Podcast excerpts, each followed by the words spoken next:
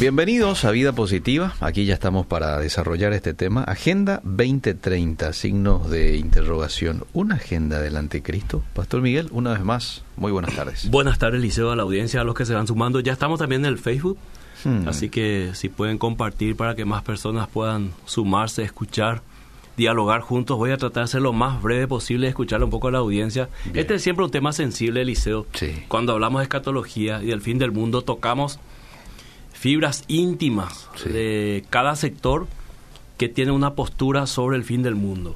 Entonces, cuando hablamos de la Agenda 2030, estamos hablando de algo que, este, vamos a decir, de alguna manera, estamos en pleno proceso de desarrollo, ¿verdad? Ya que esto inició en el 2015 y tiene un objetivo para el 2030. Mm.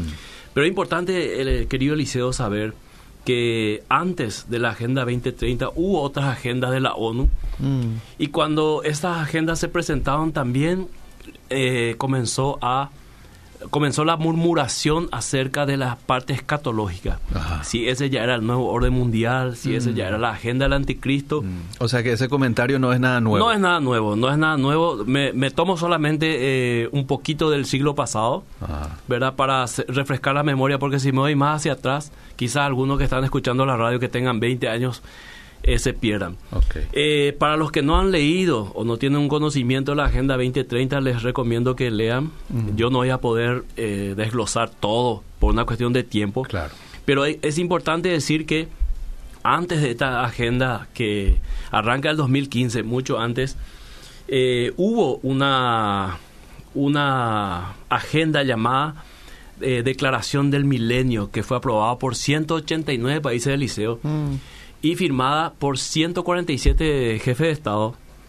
Y este se celebró en septiembre del 2000, que hmm. apuntaba al 2015 con este ocho objetivos, ¿verdad?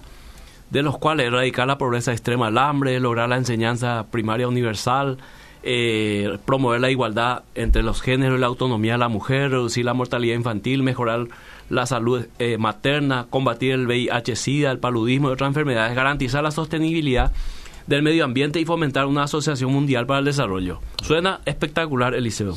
Se llegó al 2015 y no hubo grandes avances. Si bien se logró en parte el objetivo, no se logró totalmente. Entonces, eh, la Agenda 2030 arranca el 2015, mm. ¿verdad? Con 193 países. O sea, fue aprobado por 193 países en septiembre del 2015 por la Asamblea de la ONU.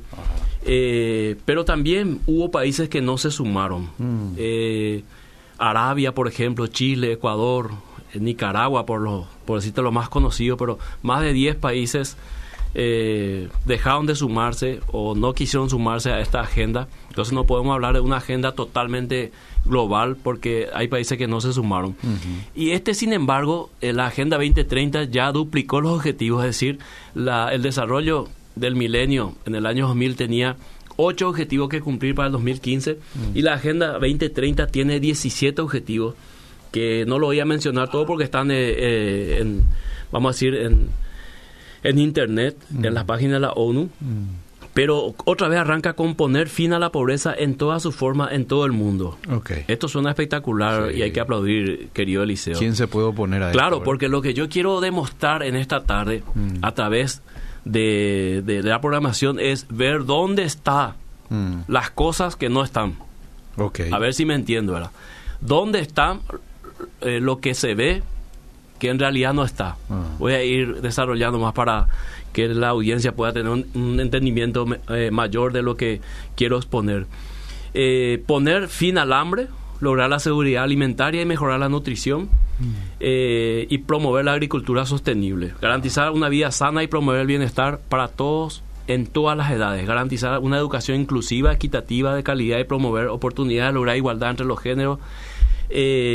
garantizar la disponibilidad del agua y así uno puede leer los 17 objetivos, ¿verdad? Y decir que bueno, ¿verdad? Ojalá se dé esto.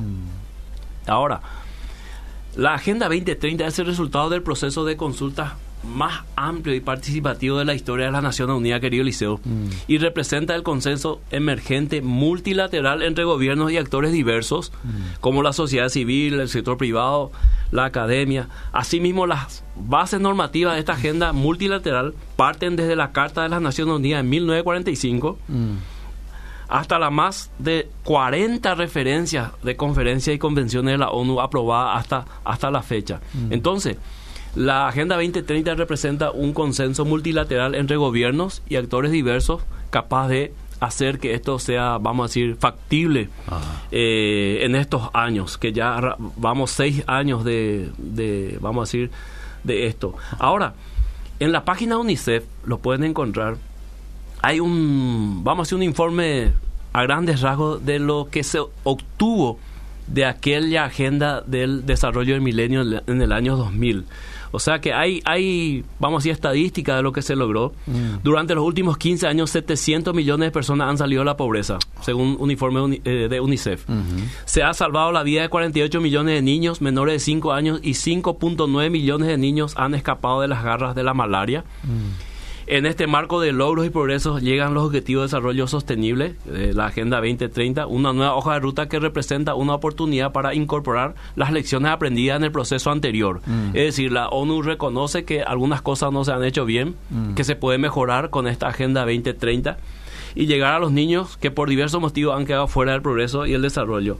¿Qué ha cambiado? O sea, eh, entre la, el, el desarrollo, objetivo de desarrollo del milenio y el Objetivo de Desarrollo Sostenible, la Agenda 2030, eh, ellos ven que cinco cambios más significativos que introduce eh, la nueva agenda dentro de esto, ¿verdad? La sostenibilidad, la nueva hoja de ruta pone en el centro una cuestión que había permanecido en un segundo plano en los últimos 15 años.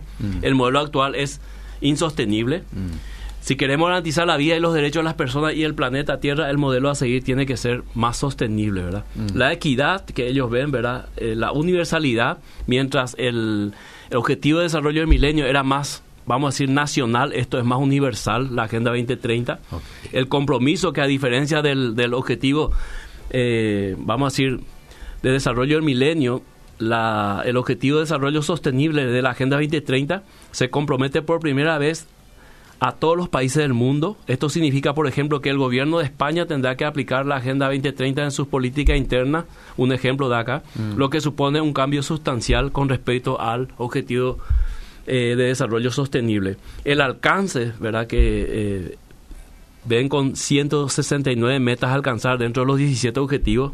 Y así eh, va comparando lo que fue este Objetivo de Desarrollo del Milenio del 2000 al 2015 y la nueva agenda o la Agenda 2030 del 2015 para eh, el año 2030.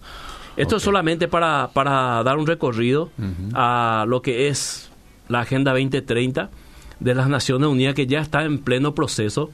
Ahora, la pregunta es, ¿qué tiene que ver esto con el anticristo?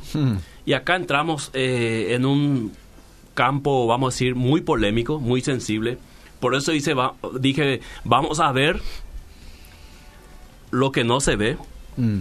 o vamos a mirar lo que se ve pero en realidad no está ahí. La figura del anticristo siempre fue polémico, querido Eliseo. Mm. Y depende mucho de qué postura escatológica, escatológica yo tenga o el oyente tenga para entender las cosas que suceden en el mundo y relacionarlo directamente con la figura del anticristo. Mm. Es decir, una de las posturas más populares de, en cuanto a la figura del anticristo es el dispensacionalismo que, basado en la semana 70 de Daniel, capítulo 9, eh, ve que los últimos siete años de la humanidad es el tiempo en que el anticristo se va a manifestar. Mm. Que antes, antes, siempre siguiendo este hilo de interpretación, antes la iglesia va a ser quitado del escenario y ahí donde se manifiesta el anticristo durante tres años y medio con un gobierno de paz y durante tres años y medio con este toda la catástrofe que menciona Apocalipsis. Pero para eso hay que entender que esta interpretación cree que ahora mismo estamos en la semana 69 y hay una pausa de casi 2000 años mm. antes de llegar a la semana 70. ¿verdad? Cosa que bíblicamente no es muy sustentable y lo voy a mencionar más adelante. Entonces, teniendo esto en mente, cada cosa que acontece en el mundo, querido Eliseo, mirando esta perspectiva, enseguida se relaciona mm. con el escenario que tiene que haber para que el anticristo pueda aparecer los últimos siete años de la historia. Okay. Me explico, ¿verdad? Entonces, siempre que hay un, un, acontecimiento mundial o una agenda como la que mencioné, y eso que no mencioné, la agenda 21, que es mucho antes que el, el, del 2000, mm.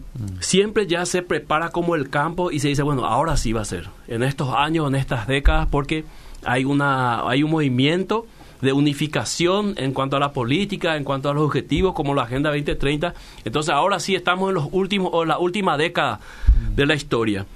Se ha hecho esto a lo largo de la historia, siempre con la figura del anticristo, y hasta aquí siempre ha sido eh, un fracaso, eh, vamos a decir, el, la lectura apocalíptica o la lectura escatológica que se le ha dado a los acontecimientos. Es cierto que muchos van a decir, pero ahora es más evidente mm. que hay una globalización, que hay una agenda globalista. Claro, para nuestra época es así. Para la época del 2000 o del 1992 también pensaron lo mismo eh, los que estaban en esa época. Entonces, eh, todos los intérpretes en escatología coinciden que Daniel capítulo 9, este, la discusión eh, entre los versículos, aquí tengo anotados los versículos,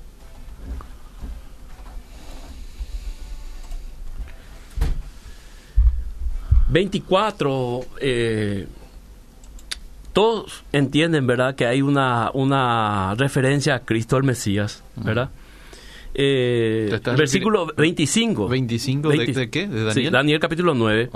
Entonces todas las posturas casi ven eh, que concuerdan las predicciones que se cumplieron mm. en la venida y manifestación del Señor Jesús. La discusión surge, querido Eliseo, mm. cuando llegamos a los versículos 26 y 27, mm. ¿verdad?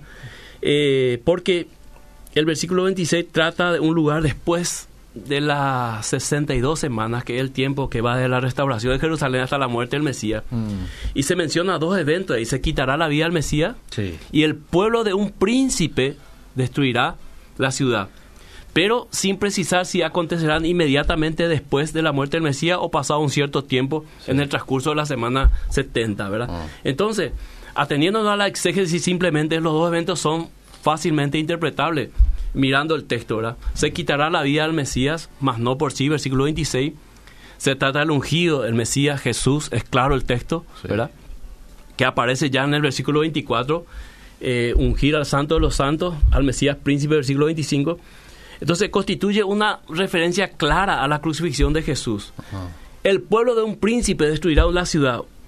Eh, una no menos clara profecía sobre la destrucción de Jerusalén por las tropas de Tito en el año 70 de nuestra era. O sea, eh, interpretando el hilo de la historia, uno puede entender que se trata de la destrucción de Jerusalén, aunque para cierto sector que interpreta que eso va a ser recién al final y que ese príncipe va a ser el anticristo que viene.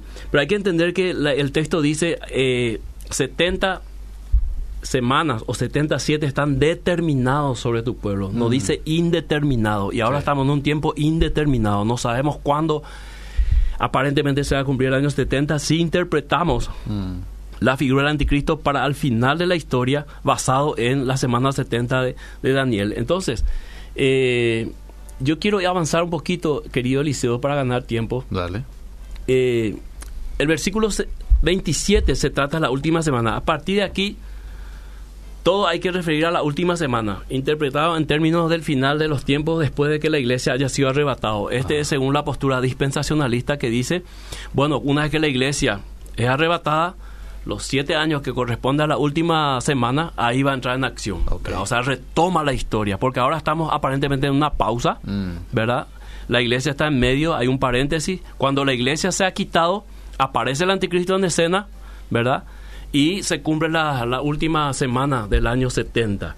Esta es la interpretación más popular, ¿verdad? Pero no tan sostenible desde mi punto de vista bíblicamente, ¿verdad? Entonces, eh, el versículo 27 trataría de los últimos tres años y medio de los siete que forma la semana 70 y que son idénticos a la de la tribulación y el tiempo de angustia y la hora de la prueba que habla en Apocalipsis capítulo 3, verso 10. Así que para muchos intérpretes escatológicos, hasta aquí llega la era de la iglesia en Apocalipsis, hasta el capítulo 3. A partir de ahí ya es, este, la iglesia no aparece en escena como muchos dicen, ¿verdad? Pero ya hablamos el año pasado, a principio de año, que sí aparece la iglesia todavía en Apocalipsis, porque hay que entender que el lenguaje apocalíptico o la literatura apocalíptica está lleno de símbolos. O sea, no necesita decir iglesia, porque los símbolos atribuyen a la presencia todavía de la iglesia. Entonces, eh, para muchos termina la, era de la iglesia ahí y ya todo lo que se desarrolla en Apocalipsis para adelante ya es, eh, pertenece a la gran tribulación de los siete años. ¿verdad? Entonces, querido Eliseo, eh, ¿cuáles son las objeciones bíblicas a pensar de esta manera y pensar que la Agenda 2030 eh, vamos a decir, está anticipando la venida del anticristo ya en esta década, mm. para el 2030 o para el 2023 aproximadamente. Es jugar un poco con los números. Mm. Eh, la Biblia Scofield, que se hizo popular por, vamos a decir, ser una Biblia de estudio escatológico, que mantiene una posición llamada dispensacionalismo, donde, eh, vamos a decir, anticipa los hechos y dice cómo se va a desarrollar, mm. un poquito de lo que yo adelanté la semana 70, y da las claves de cómo se va a presentar el futuro. Para esta Biblia, por ejemplo, eh, resume el total de los seis propósitos que están en Daniel capítulo 9, eh, en el versículo 24, como meramente la restauración de la nación de Israel en una justicia perdurable. No, no lo ve como una restauración de la iglesia o de la justicia. El día de salvación, los presentes beneficios del Nuevo Testamento, la actual exaltación de Cristo, todo esto no tiene al parecer relación con los seis propósitos que están en el versículo 24 de Daniel 9, que invito a la audiencia que lo pueda leer después para entender mejor qué se trata ese pasaje, ese texto. Se trata eh, todo el contexto de la persona de Cristo y su obra, ¿verdad? Mm. No tanto de un anticristo eh, ganando relevancia sobre el Cristo o el Mesías. Entonces, eh, el Nuevo Testamento enseña, por ejemplo, que no hay bendición para nadie, judío o gentil, excepto bajo el nuevo pacto. Mm. Y bajo las condiciones de arrepentimiento, fe y obediencia que dice la Biblia. Más aún en el, en el mismo nuevo pacto de la gracia, revela que desde la cruz la genealogía, la raza, el pasado, de nada sirve para obtener la salvación. Es decir, no porque una persona haya nacido en Israel y de sangre judía asegura su salvación. Eso está claro en el Nuevo Testamento, ¿verdad? Eh, entonces, el versículo 24 no contiene ni, la más ligera alusión, querido Eliseo, mm. al final de ningún castigo, ni tampoco ninguna nación restablecida a justicia perdurable, como muchos hacen ver que va a ser Israel más adelante, ¿verdad? Eh, que va a ser dentro de los últimos siete años. Eh, entonces, no hay ningún periodo indeterminado entre las primeras siete semanas y las restantes 62, como tampoco lo hay entre la semana 69 y la 70. La misma palabra determinadas están este, cortadas, determinadas 70 semanas para tu pueblo, versículo 24. Mm. Entonces, eh, denota un periodo definido y completo para un propósito dado a Daniel, para que lo pueda entender. Para avanzar más rápido, eh, querido Eliseo, eh, muchos piensan que a partir de, esta, vamos a decir, de esta Agenda 2030 que le da pie a la venida del anticristo, también se tiene que dar algo muy importante que no se está dando, que es la reconstrucción de un tercer templo en Israel, mm. para que el anticristo firme un pacto con la nación de Israel y lo rompa tres años y medio después. Ahora, mirando los textos bíblicos y mirando el contexto general de la Biblia, no entra en la cabeza que alguien, un gobernante pueda firmar un pacto y que el texto se refiera a ese pacto de siete años. Mm. El contexto bíblico da a entender más bien que el que reafirma el pacto, el que confirma el pacto es Jesús. Ese pacto de la gracia que aparece ya en Génesis 3 y recorre toda la Biblia hasta Apocalipsis, es la que Jesús viene a reafirmar. ¿verdad? Es decir, una cosa muy distinta es entender que Jesús es el que reafirma el pacto y otra cosa muy distinta es entender que el anticristo va a firmar un pacto y va a reafirmar un pacto con Israel, eh, permitiéndole volver a los sacrificios en el supuesto templo de Dios, ¿verdad? Entonces, querido Eliseo, avanzando, eh, es totalmente, vamos a decir, injustificado hermenéutica y exegéticamente el separar el pueblo del príncipe y afirmar que en este siglo XX aquel pueblo, el pueblo romano, ¿verdad? Es cosa del pasado, mientras que el príncipe es un desconocido personaje del futuro, ¿verdad? O sea, se disocia al príncipe del pueblo, porque ahí dice un, eh, eh, el, el, pueblo de un príncipe va a venir a destruir, ¿verdad? Pero acá exalta la figura del anticristo, olvidando el pueblo, ¿verdad? Aunque muchos quieren dar a entender de que va a resurgir el imperio romano de alguna manera, ¿verdad? Y hay una especulación con eso. Sí. La palabra de Dios a Daniel fue simplemente el pueblo de un príncipe que ha de venir a destruir la ciudad, ¿verdad? Se trata de una venida solamente y en la que vendrán junto el pueblo y el príncipe. Eso es lo que da a entender el texto. Entonces, de, si era de otra manera, querido Eliseo, el texto lo hubiera aclarado. De hecho, los que creen que el anticristo aparecerá en los últimos siete años, basado en la semana 70 de Daniel, eh, no hacen una lectura del texto, sino que introducen en él elementos de su esquema previo, ¿verdad? Para que pueda encajar, que sobrepone a la sencillez del versículo 26, 26 sostener que median dos mil años ya entre la venida del pueblo y la venida del príncipe. O sea, han pasado dos mil años entre este evento. Mm. Uno ya se cumplió, el otro todavía no, ¿verdad? Es una interpretación eh, fantástica, pero bíblicamente, a mi modo de ver, muy frágil para apoyar una teoría de esta manera. Entonces, eh, se supone que hay un príncipe romano por venir, que sería el anticristo. Mm. Pero ni un solo versículo de la Biblia lo afirma explícitamente, querido Eliseo. Mm. La hipótesis de que este príncipe además hará un pacto con los judíos para restaurar los sacrificios del templo por siete años no recibe tampoco una confirmación bíblica. Mm. Las dos referencias que se dan en Daniel 12 y 2 Tesalonicenses 2, versículos 3 y 4, no puede apoyar esta hipótesis, a no ser que estos personajes sean leídos también a través de otros esquemas previos impuestos al texto. Ninguna parte de la Biblia contiene referencias directas a un supuesto periodo futuro de siete años ni a este príncipe, ¿verdad? No, directamente por lo menos no. Entonces, ¿qué pasa en 2 Tesalonicenses 2, eh, versículos 3 y 4, si puede leer Eliseo, para ir adentrándonos también y darle lugar a la audiencia? 2 Tesalonicenses 2, dijo, ¿verdad? 3 y 4. Leo rápidamente. Dice, nadie os engañe en ninguna manera, porque no vendrá sin que antes venga la apostasía y se manifieste el hombre de pecado, el hijo de perdición, el cual se opone y se levanta contra todo lo que se llama Dios o es objeto de culto, tanto que se sienta en el templo de Dios como Dios, haciéndose pasar por Dios. Para muchos eso es una referencia al anticristo sentado en el tercer templo, profanando el templo, mm. haciéndose pasar por Dios. Pero mm. el texto no nos dice eso. Mm-hmm. Podemos llegar a pensar, especular con eso, pero el texto no dice, no hay que olvidar, Eliseo, que Pablo suele usar el vocablo templo mm.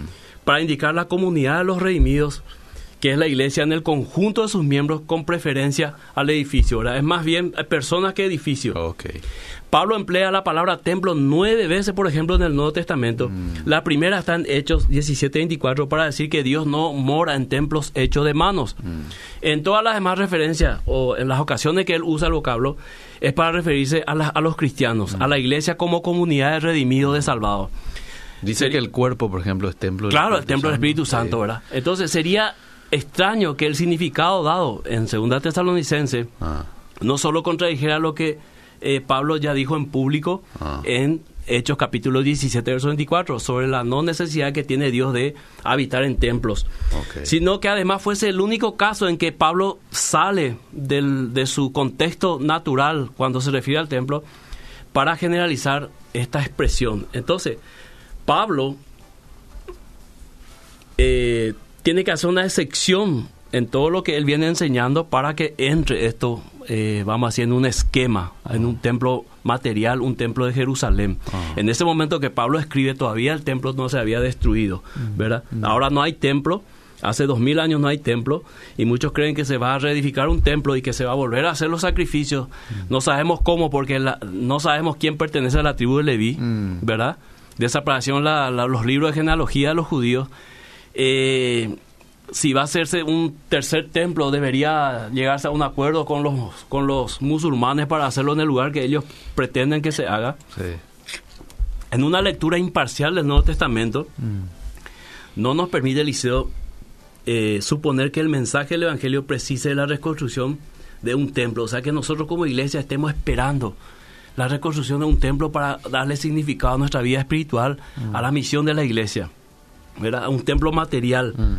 Entonces, eh, esto pertenece al Antiguo Testamento. Todo lo que es el templo, los sacrificios, pertenece al Antiguo Testamento y ya caducó, según el libro de Hebreos, ¿verdad? Ok. Hebreos 8:13 dice, al decir nuevo pacto ha dado por viejo al primero y lo que se da por viejo envejece, está próximo a desaparecer. Así que, eh, concluyo con esto, Eliseo, tomando la Agenda 2030, Sí. que para muchos es, eh, vamos a decir, el, el- el inicio del nuevo orden mundial y el que le da pie al anticristo, siempre mirando de una perspectiva escatológica. Yo lo quiero mirar de una perspectiva integral, escatológica pero integral, de todo el contexto de la Biblia y de la realidad social, para decir qué cosa, Liceo, y después dar lugar a la audiencia. Uno, Sí. que la iglesia no debe perder el hilo de su llamado dentro de todos los contextos. La iglesia tiene un llamado Ajá. y no debe perder ese hilo de liceo. Porque si la iglesia está ahora tratando de, de identificar quién es quién, tratando de encontrar en todas las noticias algo que entre en su esquema, en su mapa mental escatológico, se va a perder. Mm. Sí, sí. Va a perder la visión y la misión que el Señor le dio claro en Mateo capítulo 28 y en todo el Nuevo Testamento. Está claro la misión de la iglesia. No hay nada tan claro en todo el Nuevo Testamento como la misión de la iglesia, la misión de cada creyente. Mm. Entonces, tomar algo que no es tan claro, que no es tan eh, preciso en los textos, tanto de Daniel, en todo el Nuevo Testamento de Apocalipsis, para sobreponer a lo que sí es claro, entonces eso es un error hermenéutico y grave error hermenéutico. No podemos estar pendientes en tensión constante Mm. acerca de un personaje no muy claro en la Biblia en cuanto a tiempo y efecto específico de sus hechos, teniendo en cuenta que la literatura apocalíptica tiene varias características. El uso de seudónimos, uso de visiones, intervención de seres espirituales en la transmisión de los mensajes, enseñanza ética, grandes simbolismos y mensajes. No podemos nosotros vivir en esa tensión y pendiente ahora de la Agenda 2030 porque eh, estamos interpretando quizás eh, un lenguaje apocalíptico, un libro apocalíptico como lo es el libro de Daniel y, y Apocalipsis de Juan, mientras que quizás los símbolos nos están diciendo otra cosa, pero nuestro mapa mental ya está, este, vamos a decir, de una manera establecido que así tiene que ser y yo trato de encontrarle el lado que tal vez no hay, que tal vez no existe. ¿verdad? Ahora, no caer eh, en el error de conocer más de la agenda del anticristo y no conocer la agenda del Cristo verdadero. Y por sobre todo magnificarlo uno, magnificar todo lo que tiene que ver con el nuevo orden mundial, la agenda globalista, la agenda 2030, magnificarlo y dedicarle tanto tiempo tratando de descifrarlo y minimizar eh, la agenda de Cristo establecido claramente en el Nuevo Testamento. Es decir, sería una eh, injusticia espiritual y casi un pecado buscar eh, encontrar una aguja en un pajar, Mm. ¿verdad? Teniendo una caja llena de agujas, Mm. ¿Verdad? Claro. Para ir y sacar lo que quieras. Mm. La iglesia del primer siglo trabajó en su tarea bajo el imperio romano y en condiciones adversas, querido Eliseo.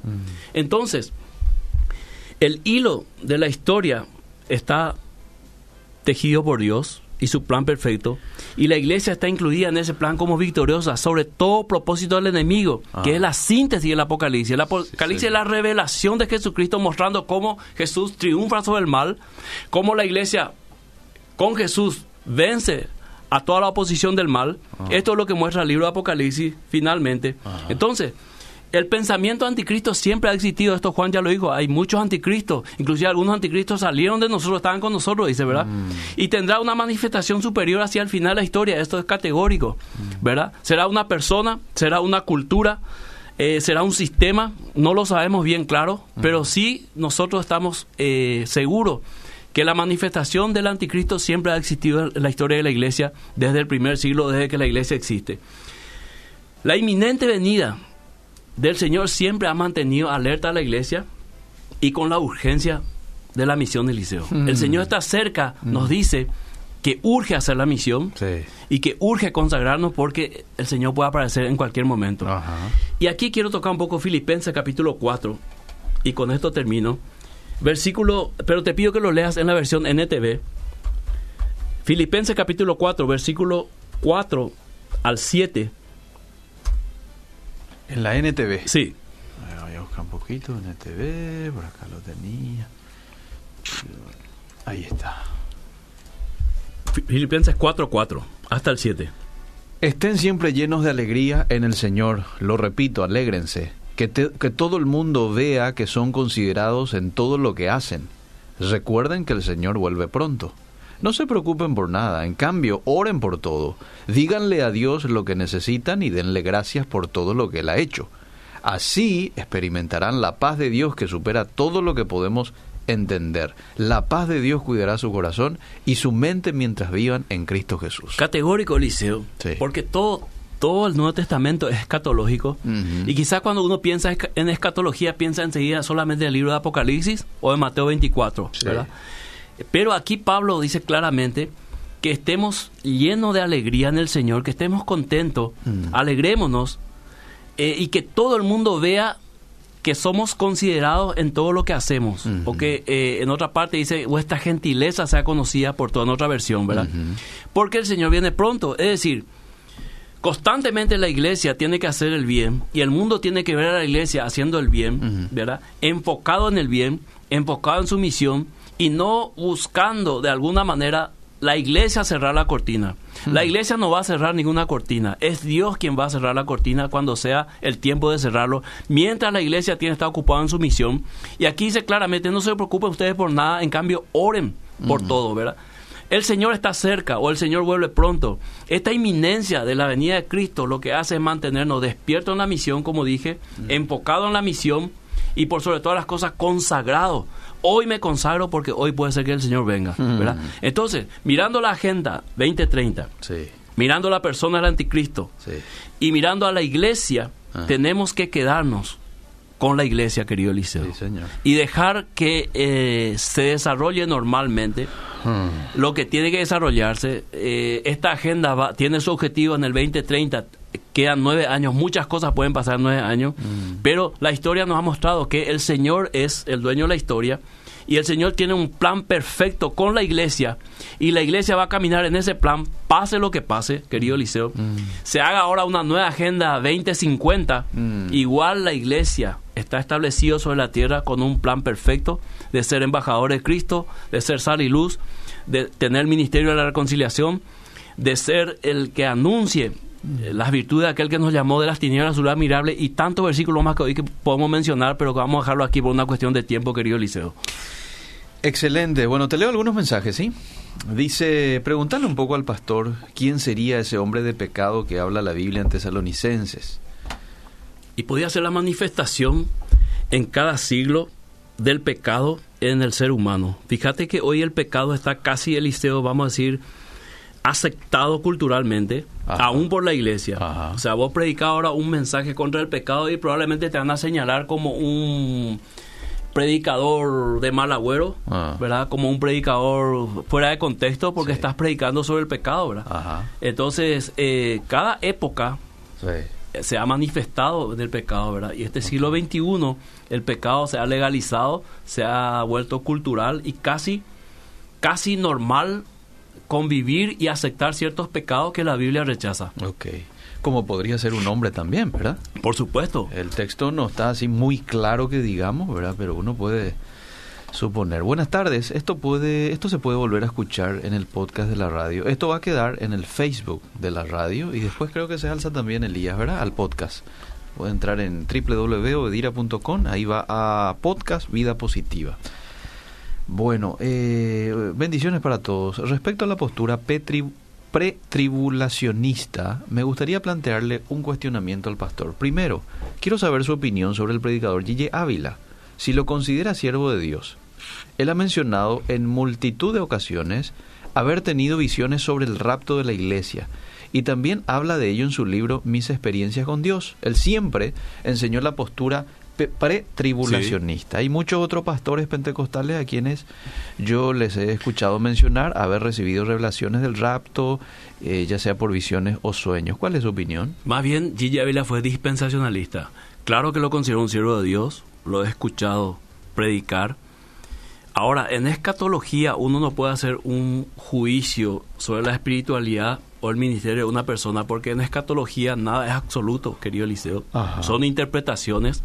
Son esquemas inclusive de cómo uno cree que va a ser el final y cómo uno se apoya en textos bíblicos creyendo que así va a ser. Okay. Entonces yo sacándole allí ya Ávila escatológico, que Ah. sí predicó muchísimo sobre el arrebatamiento y él creía firmemente que, que, que iba a haber un arrebatamiento secreto, un rapto secreto y lo predicó con pasión. Mm. Yo respeto mucho eso, ¿verdad? Pero no es absoluto eso. Ok. ¿verdad? Ahora, el Gigi Ávila evangelista, siervo, eh, por supuesto, y mi respeto, y creo que ha sido uno de los grandes siervos que ha dado el siglo XX, pero escatológicamente no se puede medir a un siervo por su postura escatológica. Ah, ¿Dónde se puede uno enterar más acerca de esta agenda 2015-2030 de la ONU, Pastor? ¿Cómo se Está en la página de eso? la ONU. Ah, bueno. tiene- Detallados los 17 objetivos y los 169 metas en cada objetivo. Ok, muy bien. Buenas tardes. Interesante el programa. Pregunto, ¿no será una forma de acabar la pobreza la introducción de este virus como causante para reducir la población mundial? Ya se habla de efectos en la fertilidad masculina. Y dos, la universalidad en la que entramos cada vez más tanto en la ideología de género y en el ámbito religioso, cada vez más acercamiento de la iglesia romana con los musulmanes, hindúes, cosa que antes, pastor, no se veía. Sí. Quizás, quizás eh, uno piense, Eliseo, la reducción de la población, pero en esta cuarentena hay que ver cuántos niños nacieron, Eh, ¿verdad? sí.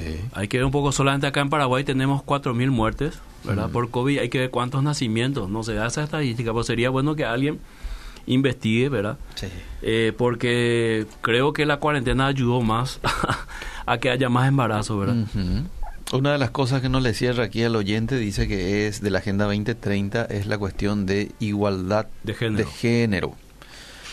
Igualdad de género que en principio no tiene precisamente que ver con, con ideología de género, sino una igualdad entre hombre y mujer. pastor. Sí, sí, sí. Eh, Es, es lo que presenta, vamos a decir, en la tapa. Ah, pero Pero muchos objetan, muchos objetan que eso va a dar pie a Claro. también aceptar, eh, vamos a decir, el tema inclusivo de los, Sí. de los homosexuales y Sí, todo. sí. Y todo es factible, Eliseo, en una en un cambio de cultura, en un cambio de sociedad, todo es factible, ¿verdad? Y la iglesia, yo creo que aún con esa agenda, la iglesia este puede desarrollarse sin ningún problema. Y cuando digo sin ningún problema, hablo en cuanto a su llamado y su misión. No por eso la iglesia va a cambiar su misión y visión, ¿verdad? Ok, claro. Pero es o no la agenda del anticristo, dice. bueno, yo te estuve explicando de que no, no, no precisamente, ¿verdad? Dejo eso a criterio de los oyentes, porque si yo digo algo hoy así de una perspectiva escatológica que tal vez el, el oyente del otro lado eh, no, no comparta esta interpretación escatológica y diga, no, este sí es la agenda del anticristo, ¿verdad? Pero bien. así lo pensaban también en el 2000, cuando hubo el objetivo de desarrollo del milenio, ¿verdad? Y así siempre ha sido la historia. Eliseo Pastor Gil, atento a la exposición del tema, las 70 semanas de Daniel es para Israel y no para la iglesia. Y la iglesia no va a pasar los siete años de tribulación, dice usted. Ahí está, clarísimo. Sí. Este, este oyente está basado en una interpretación, Sí, ¿verdad? sí. Eh, y tiene que eh, tomar Biblia en mano y tratar de demostrar eso, ¿verdad? Ah. En mi trabajo somos parte de las empresas B, que principalmente es trabajar con las ODS. Eh, ¿Qué era Objetivo de ODS? Desarrollo Objetivo Sostenible. de Desarrollo Sostenible. Objetivos de Desarrollo Sustentable. Sustentable, perdón, ¿cierto? Y son los puntos que toca el pastor, dice. Sí. Es que están inmersos todas las, eh, vamos a decir, las áreas sociales, querido Liceo, privados, Sí.